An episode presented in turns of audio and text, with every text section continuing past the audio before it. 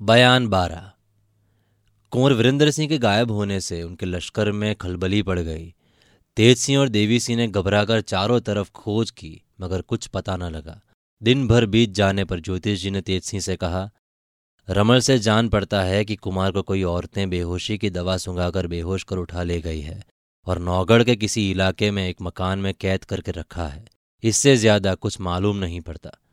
ज्योतिष जी की बात सुनकर तेज सिंह बोले नौगढ़ में तो अपना ही राज्य है। वहाँ कुमार के दुश्मनों का तो कोई ठिकाना नहीं। महाराज सुरेंद्र सिंह की अमलदारी से उनकी रियाया बहुत खुश है, तथा उनके और उनके खानदान के लिए वक्त आने पर जान भी देने को तैयार हैं। फिर कुमार को ले जाकर कैद करने वाला कौन हो सकता है? बहुत देर तक सोच विचार करने के बाद तेज सिंह कुमार की खोज में जाने के लिए तैयार हुए। देवी सिंह और ज्योतिष जी ने भी उनका साथ दिया, और ये तीनों नौगढ़ की तरफ़ रवाना हुए। जाते वक्त महाराज शिवदत्त के दीवान को चुनारगढ़ विदा करते गए, जो कुंवर वीरेंद्र सिंह की मुलाकात को महाराज शिवदत्त की तरफ़ से तोहफा और सौगात लेकर आए हुए थे। और तिलिस में किताब फतेह सिंह सिबे सालार के सुपुर्द कर दी, जो कुंवर वीरेंद्र सिंह की गायब हो जाने के बाद उनके पलंग पर पड़ी हुई पाई गई थी। ये तीनों अय्यर आधी रात गुजर जाने के बाद नौगढ़ की तरफ़ रवाना हुए। पाँच कोस तक बराबर चले गए। सवेरा होने पर तीनों एक घने जंगल में रुके। और अपनी सूरतें बदलकर फिर रवाना हुए। दिन भर चलकर भूखे, प्यासे शाम को नौगढ़ की सरहद पर पहुँचे। इन लोगों ने आपस में ये राय ठहराई कि किसी से मुलाकात न करें, बल्कि ज़ाहिर भी न होकर छिपे ही छिपे कुमार की खोज करें।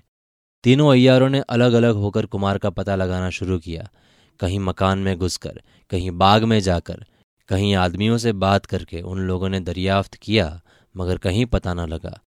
दूसरे दिन तीनों इकट्ठे होकर सूरत बदले हुए राजा सुरेंद्र सिंह के दरबार में गए और एक कोने में खड़े होकर बातचीत सुनने लगे। उसी वक्त कई जासूस दरबार में पहुँचे, जिसकी सूरत से घबराहट और परेशानी साफ़ मालूम होती थी। तेज सिंह के बाप दीवान जीत सिंह ने उन जासूसों से पूछा, क्या बात है जो तुम इस तरह घबराए हुए हो? एक जासूस ने कुछ आगे बढ़कर जवाब दिया, लश्कर से कुमार की खबर लाया हूँ। जीत सिंह ने पूछा, क्या हाल है? जल्द कहो। जासूस ने जवाब दिया, दो रोज से उनका कोई पता नहीं। जीत सिंह ने पूछा, क्या? कहीं चले गए? जासूस ने कहा, जी नहीं, रात को खेमे में सोए हुए थे। उसी हालत में कुछ औरतें उन्हें उठा ले गई। मालूम नहीं कहाँ कैद कर रखा है। जीत सिंह ने घबराकर पूछा, ये कैसे मालूम हुआ कि उन्हें कोई औरतें ले गई है? जासूस ने जवाब दिया, उनकी गायब हो जाने के बाद अय्यारों ने बहुत तलाश की। जब कुछ पता न लगा तो ज्योतिष जगन्नाथ जी ने रमल फेंक कर पता लगाया कि कहीं औरतें उन्हें ले गई है और इस नौगढ़ के इलाके में ही कहीं कैद कर रखा है। जीत सिंह ने ताज्जुब से पूछा, इसी नौगढ़ के इलाके में? यहाँ तो हम लोगों का कोई दुश्मन नहीं है। जासूस ने जवाब दिया, जो कुछ हो, ज्योतिष जी ने तो ऐसा ही कहा है। जीत सिंह ने पूछा, फिर तेज सिंह कहाँ है? जासूस ने कहा, कुमार की खोज में कहीं गए हैं। देवी सिंह और ज्योतिष जी भी उनके साथ हैं। मगर उन लोगों के जाते ही हमारे लश्कर पर आफत आ गई। ज्योतिष जी ने चौंक कर पूछा, हमारे लश्कर पर क्या आफत आ गई? जासूस ने कहा, मौका पाकर महाराज शिवदत्त ने हमला कर दिया। हमले का नाम सुनते ही तेज सिंह वगैरह यार लोग जो सूरत बदले हुए थे, आगे की सब बातें बड़े गौर से सुनने लगे। जीत सिंह ने पूछा पहले तो तुम लोग ये खबर लाए थे कि महाराज शिवदत्त ने कुमार की दोस्ती कबूल कर ली है और उनका दीवान बहुत कुछ नज़र लेकर आया है। अब क्या हुआ? जासूस ने जवाब दिया, उस वक्त की खबर बहुत ठीक थी, पर आखिर में उसने धोखा दिया और बेईमानी पर कमर बाँध ली। ज्योतिष जी ने पूछा, उसके हाल का क्या नतीजा हुआ? जासूस ने कहा, पहर भर तक तो फतेह सिंह सिबे सालार खूब लड़े, आखिर शिवदत्त के हाथ से जख्मी होकर गिरफ़्तार हो गए उनके गिरफ़्तार होते ही बेसिरे की फौज तितर बितर हो गई। अभी तक सुरेंद्र सिंह चुपचाप बैठ इन बातों को सुन रहे थे। फतेह सिंह के गिरफ़्तार हो जाने और लश्कर के भाग जाने का हाल सुनकर आँखें लाल हो गई। दीवान जीत सिंह की तरफ़ देखकर बोले, हमारे यहाँ इस वक्त फौज तो नहीं है। थोड़े बहुत सिपाही जो कुछ हैं, उनको लेकर इसी वक्त कूच करूँगा।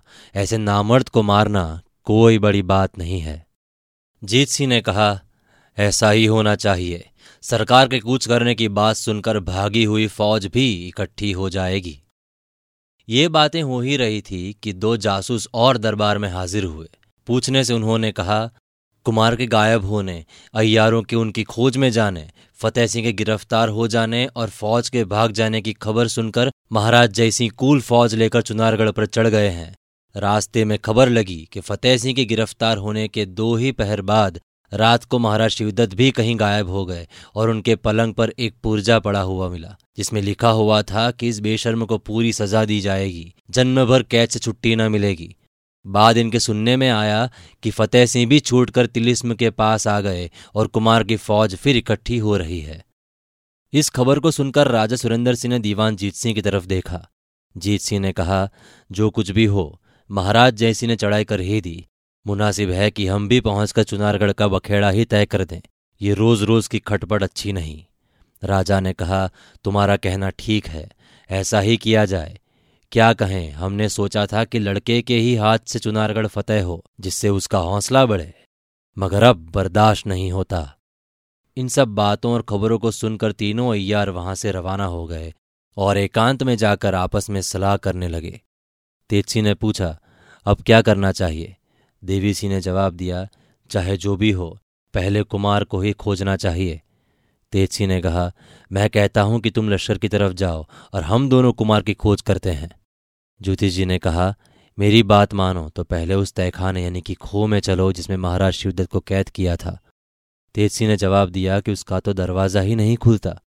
तो ज्योतिष जी ने कहा, भला चलो तो सही, शायद किसी तरकीब से खुल जाए। तेजसी ने जवाब दिया, इसकी कोशिश तो आप बेफायदे करते हैं।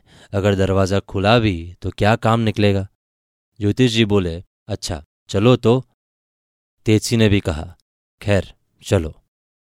तीनों अय्यार तहखाने की तरफ़ रवाना हुए।